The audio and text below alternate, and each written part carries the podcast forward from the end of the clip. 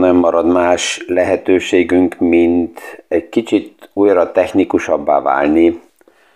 A, egy pár, azt mondanám, hogy szinte túl ezotérikus podcast után ma a technikai számokat nézzük meg, mert ez a hét nagyon intenzív jelentések és számok oldaláról, az is, hogy egyes vállalat hogy pozícionálja magát, mit mond a menedzsment, ez nagyon-nagyon sokat elárul. Mi is aktuális pénzpiaci témákról, összefüggésekről beszélgetünk. Gazdaságról érthetően János Zsoltal.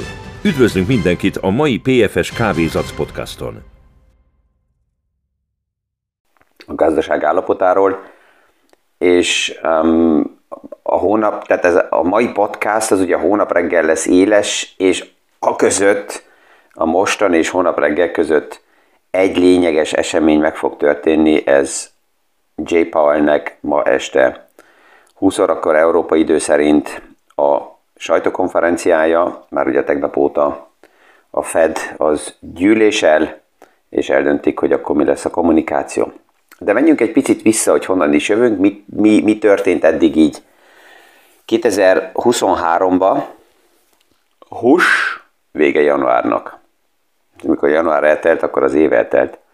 Nem, van olyan statisztikai kijelentés, hogy amilyen a január, olyan az év, az, hogy ez az elmúlt évtizedekben hány alkalomba és statisztikailag hány, mekkora valószínűséggel valósult meg, ez most nincs itt eh, kézelőtt, ezt a következő napokban majd kiásom. De ami tény, hogy alapjában az volt főleg azoknak, akik timingra szeretnének állandóan ugrálni a véleményük, és egy pár nagyobb vagyonkezelőnek is a pozícionálása, hogy 2023 gyengén fog indulni, az első fél év az nehezebb lesz, majd a második fél évben erősebb lesz a piac. És így is voltak pozíciók felépítve, ami azt jelenti, hogy meg magas cash pozíció, kiváró um, álláspontok, nem volt investálva annyi, és mi történt? Január egészen másképp indult el. Ha megnézzük, akkor a január a Standard Poor's Indexbe a legerősebb január volt 2019 óta, és ha a nasdaq nézzük meg, akkor a Nasdaq a legjobb januárt vetette be 2001 óta hozzá kell azt is persze mondani, hogy a Standard Poor's Index a tavaly nem vesztett annyit, mint a Nasdaq. A Nasdaqbe főleg a növekedésre, a growth um, és a technológiai szektorban levő vállalatok vannak, a Standard Poor's 500 az pedig a blue chip szektorokat foglalja általában össze, ahol itt value értékekről beszélünk. A második világháború óta két január volt, olyan erős, hasonlóan erős, mint most a január, és ez azokból az évekből van kiválasztva, amikor a január nem csak így magából erős lendülettel indult, hanem azelőtt való év minimum 10%-kal vagy többel visszacsökkent. Ez volt a 60-as évek közepe, volt a 70-es évek közepe, de ez azt mutatja, hogy mennyire stabil és erős az aktuális gazdaság, annak ellenére, hogy megvannak ugye a háttérben a nehéz paraméterek, jó tartja magát, és a piac tovább is, főleg, hogyha a vállalatok bejelentik azt, hogy munkahelyet építenek le, ezt ünnepli, és azoknál a vállalatoknál, amelyikek bejelentik, hogy akkor 1000, 2000 vagy Amazon 18 ezer munkahelyet leépít, azoknak általában a részvényeinek az árfolyama emelkedik, mert a piac ezt ünnepli, az elbocsátás azt jelenti, hogy csökkennek a költségek, stabilizálódik a mars, biztosított a vállalatnak a nyeresége. Két, két téma, ami a tavaly problémát és fejfájást okozott, az az idén eddig az első hónapban pozitív jeleket mutat. Az egyik a gazdaságnak az állapota, a kitekintések, az előre jelzések, azok nem annyira negatívak, mint amennyi, amire a piac fogadott, vagy amit várt. És a másik az infláció. Az infláció tovább is nagyon erősen csökken, és egy pár témakörbe kezd olyan dinamitkát kapni, ami pillanatilag még nem lehet megmondani, hogy hol fog megállni az infláció. Tehát pillanatnyilag nagyon erősen csökken, a tegnap csak olyan számok jelentek például meg, hogy az amerikai ingatlan piacnak az aktuális fejlődése olyan irányba fordul, hogy az ötödik hónapban egymás után csökkennek az ingatlan árak, és ez a vételi ár ugyanúgy, mint a bérbeadások. San Francisco alapjában egy magas, magasan beárazott ingatlanpiac, és ott megjelentek most olyan számok is, ez, és ez még novemberből van, hogy negatív összehasonlítva az az előtti hónappal az ár alakulása, tehát itt már az infláció dinamikája nagyon erősen megy visszafele. És ez az, amit a piac um, kézbe vesz, és felteszi a kérdés, hogy akkor ma J. Powell mit fog jelezni? Az utolsó két konferenciában J. Powell verbális oldalról kommunikációban nagyon agresszív volt, de alapjában nem tett azután semmit. Csak próbálta a piacokat um, vízzel leönteni. Tehát kijelentette, hogy ő nem szeretné azt, hogy a tőkepiac most partizzon. Mit látunk a tőkepiacon? Hát, hogy partizik. A tőkepiac azt árazza be, hogy kamatcsökkentés lesz a dollárba az év vége előtt. Tehát legkésőbb a negyedik negyed évbe, 2023 um, utolsó negyed évébe a piac kamatcsökkentést áraz be. Vagy azért, mert az infláció akár deflációba fordul, nagyon, nagyon erősen amit eddig a Fed mondott, hogy az infláció miatt emelte a kamatot, akkor ez az indok oda van és kell csökkentsen, vagy azért, mert a gazdaság mégis lehűlne jobban, és um, akkor kell a kamatokkal a Fed reagáljon. És itt, itt, itt ez a kérdés, ugye az elmúlt napokban beszéltem arról is, hogy alapjában a Fednek lehet egy olyan forgatókönyve, hogy mivel elég erős a gazdaság, ezért a likviditást tudja kivonni, a kamatokat magasabban tudja tartani, és kvázi tud a normalizálás irányába fordítani a piacot, de hát a piac az nem adja be a derekát, és azt mondja, hogy oké, okay, ez a forgatókönyvet, hát akkor, akkor mi ezt engedjük, hogy ez így legyen, hanem azért a piac arra is képes, hogy egy kicsit szimuláljon, és azt mutatja, hogy én haldoklok, vagy rossz állapotban vagyok. Tehát ezt még meg fogjuk látni, hogy itt mi fog történni. Ma este a lényeg szinte nem is már az, hogy mit fog mondani J. Powell. Nem a híra fontos, hanem az, hogy abból, amit mond, azután mit fog tenni a piac. És ezt hónap már látni fogjuk, hogy a piac hogy fog erre reagálni. Um, már nem is foglalkozik a piac azzal, hogy kamat emelés lesz-e vagy nem, hanem most az a domináló kérdés maximum, hogy meddig marad a kamat fenn, és mikor kezd újra kamatcsökkentésnek a Fed. Az 0,25 ma este hát ez be van árazva 98,6%-kal, vagy lehet, hogy már tegnap este 99% fölött voltunk. Az Európai Központi Bank csütörtökön lesz, és globális vagyonkezelők oldaláról nézve, itt ez is azért kulcskérdés, nagy valószínűséggel csütörtökön az Európai Központi Bank plusz 0,5%-kal emeli a kamatot, de itt a kérdés főleg az, hogy Christine Lagarde mit fog mondani, hogy meddig.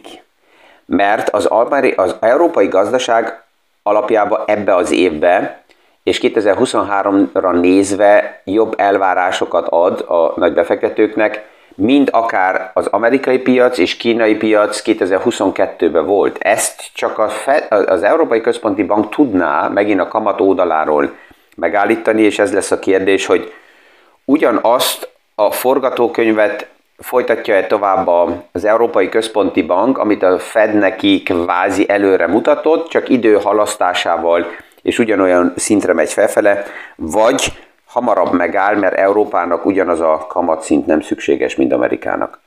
A Bank of England is ezen a héten um, kimegy a kirakatba, ott is megint 0,5% lépést vár el a piac, már csak azért is, mert Anglia az inflációval sokkal jobban küzd, mint az eurozóna, itt nagyon erősen látszódik tovább is a Brexitnek a mellékhatása, és emiatt a Bank of England nagy valószínűsége kényszerítve lesz plusz 0,5-tel emelni.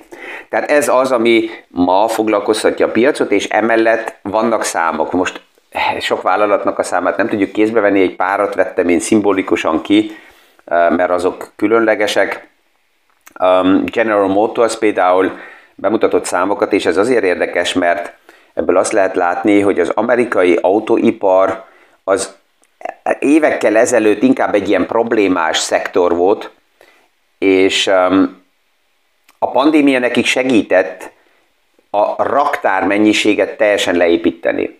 A pandémia előtt az úgynevezett dílerek forgószáma, tehát hogy mennyi ideig áll egy autó egy kereskedőnél, mielőtt ezt felvásárolják, tehát mennyi idő alatt forgatja ő az állományát.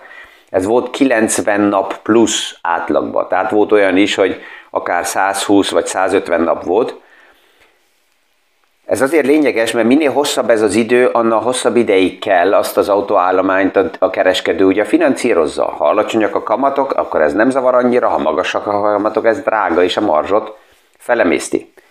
Na most General Motors azt jelezte, hogy ők jönnek pillanatnyilag 14 napról, tehát a pandémia alatt ez a forgás, ugye a használt autóknál is láttuk ezt, hogy nagyon robbantak az árak. Miért? Azért, mert a kereslet nagyon felment, az ellátás gyenge volt, ezért az árak robbantak.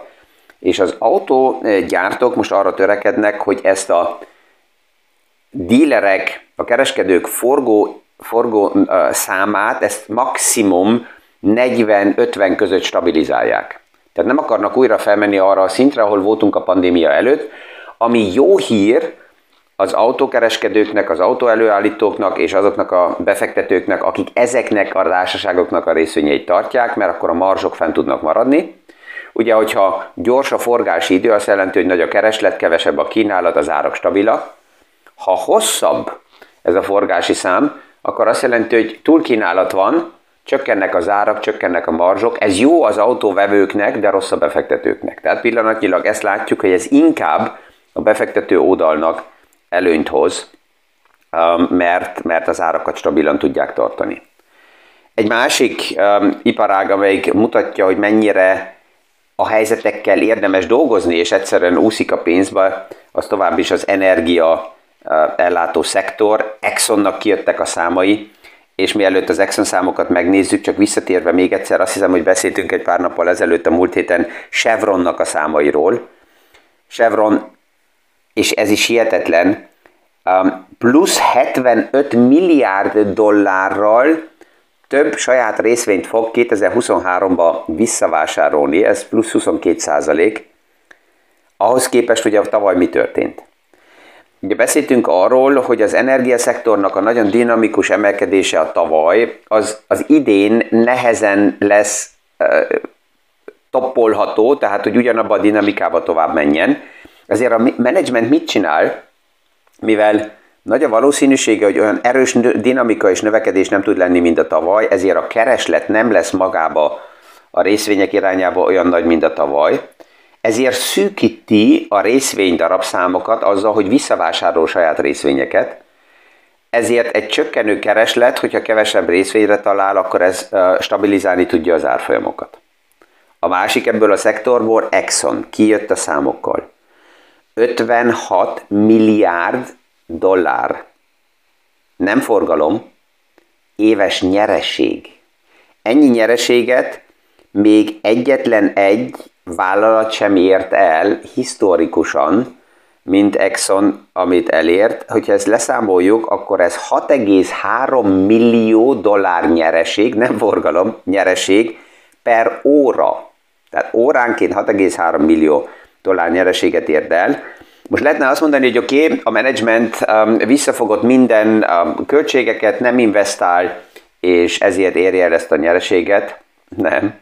A tavaly plusz 40%-kal emelte Exxon az investíciót az infrastruktúrába.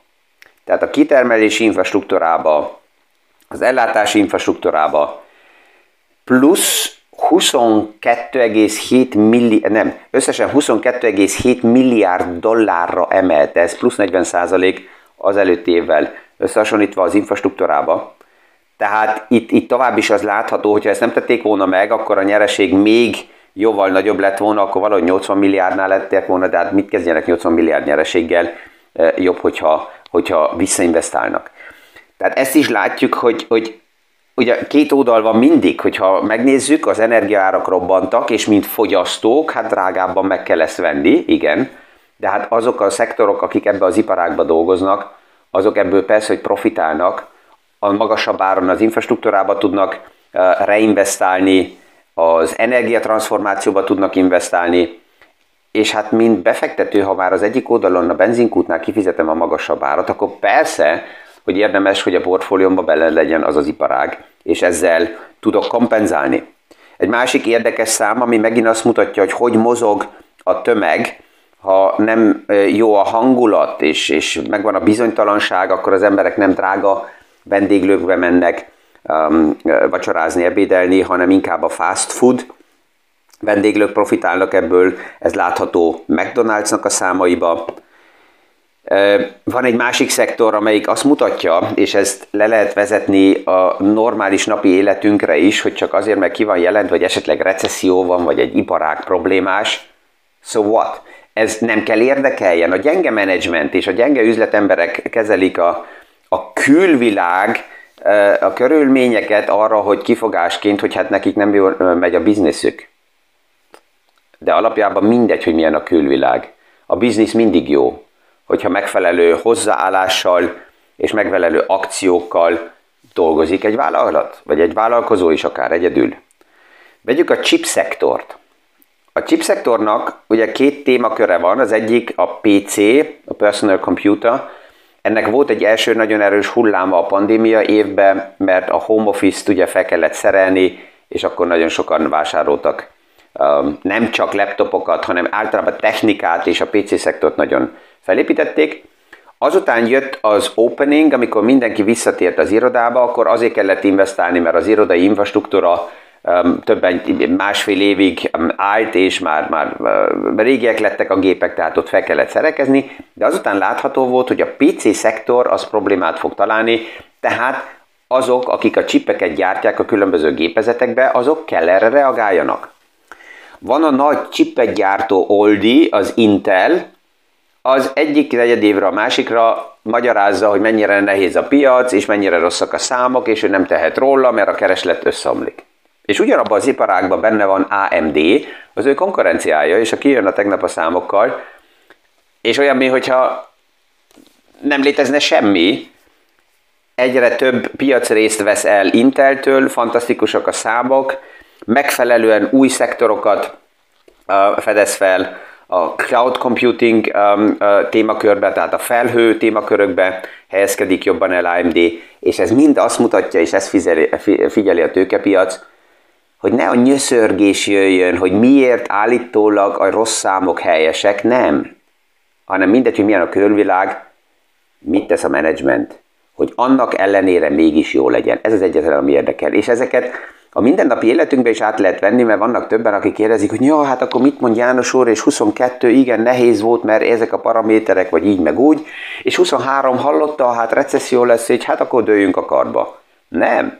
Tehát lehet azt is csinálni tőlem, hanem megnézni, hogy annak ellenére, hogy úgy van, fúj a szél, oké, okay, akkor mit kell tenni, hogy akár ezt a helyzetet kihasználni. A jó az, hogy általában a piac szereplők nagy része a körülmények miatt tényleg a karba dől. Fantasztikus, aki ébren van, az fel tudja ezt használni, mert nincsen konkurencia, más lehetősége van, jobban tud fellépni a piacba, és ez csak aktivitás kérdése. És hogy háromszor kell felkelni, hogyha éppen erősebb a szél, hát akkor háromszor kellünk fel, kész. A józanítás is, hogy hosszú időre a piac mindent helyre tesz, ezt egy másik számon látjuk. Van egy olyan vállalat, amelyiknek, akik már hosszabb ideje esetleg hallgatják a podcastot, vagy a piacsal foglalkoznak, ismerik, Bed Bath and Beyond. Egy, um, egy vállalat, amelyik már alapjában két évvel ezelőtt haldoklott, és azt lehetett volna mondani, hogy már akkor roncs vállalat volt, a menedzsment nem jó döntéseket hozott, katasztrofálisak voltak a számok, de ugye a Reddit boldog, itt a privát social media körök azt mondták, hogy oké, okay, akkor mi a hedge fundok ellen fogadunk, és felhajtották az árfolyamat Beth Beyondnak a csillagoség irányába. Erre fel a menedzsment mit csinált? Kibocsájtott új részvényeket tőkeemelést. Tehát, hogyha a piac megvette, a szart, hát akkor adtak még többet ebből részvényen keresztül, és emlékszem, hogy volt egy pár fiatal, aki írt, hogy hát te nem is érted János úr, hogy mi történik, és ez fantasztikus, mert nekünk megvan a hajtóerőnk, és hogyha mi összefogunk, akkor blá blá blá blá. Két évvel később vagyunk, most Bad Bad and Beyond csődöt jelentett be, és egymás után a fiókokat zárja be, mert hát ha nincs modell, nincs szám, akkor mindegy, hogy mennyire hype és marketingezünk, nem egészséges a modell, akkor csődbe megy. Tehát ezek azok a képek, ami így a számok oldaláról tovább fog menni ezen a héten, tehát tovább sem marad unalmas az egész sztori. Hónap reggel biztos, hogy arról beszélünk, hogy akkor a Fed um, fellépése után mi történt, és akkor már figyelni fogjuk, hogy mi lesz az ECB oldaláról is. Ezekkel a ja, ma újra technikusabb számokkal arról, hogy milyen állapotban van a gazdaság. Elbúcsúzok újra, látom, hogy kiszaladtam az időből. Kellemes napot kívánok mindenkinek, és a viszonhallásra a hónap reggeli PFS Kávézac podcastig.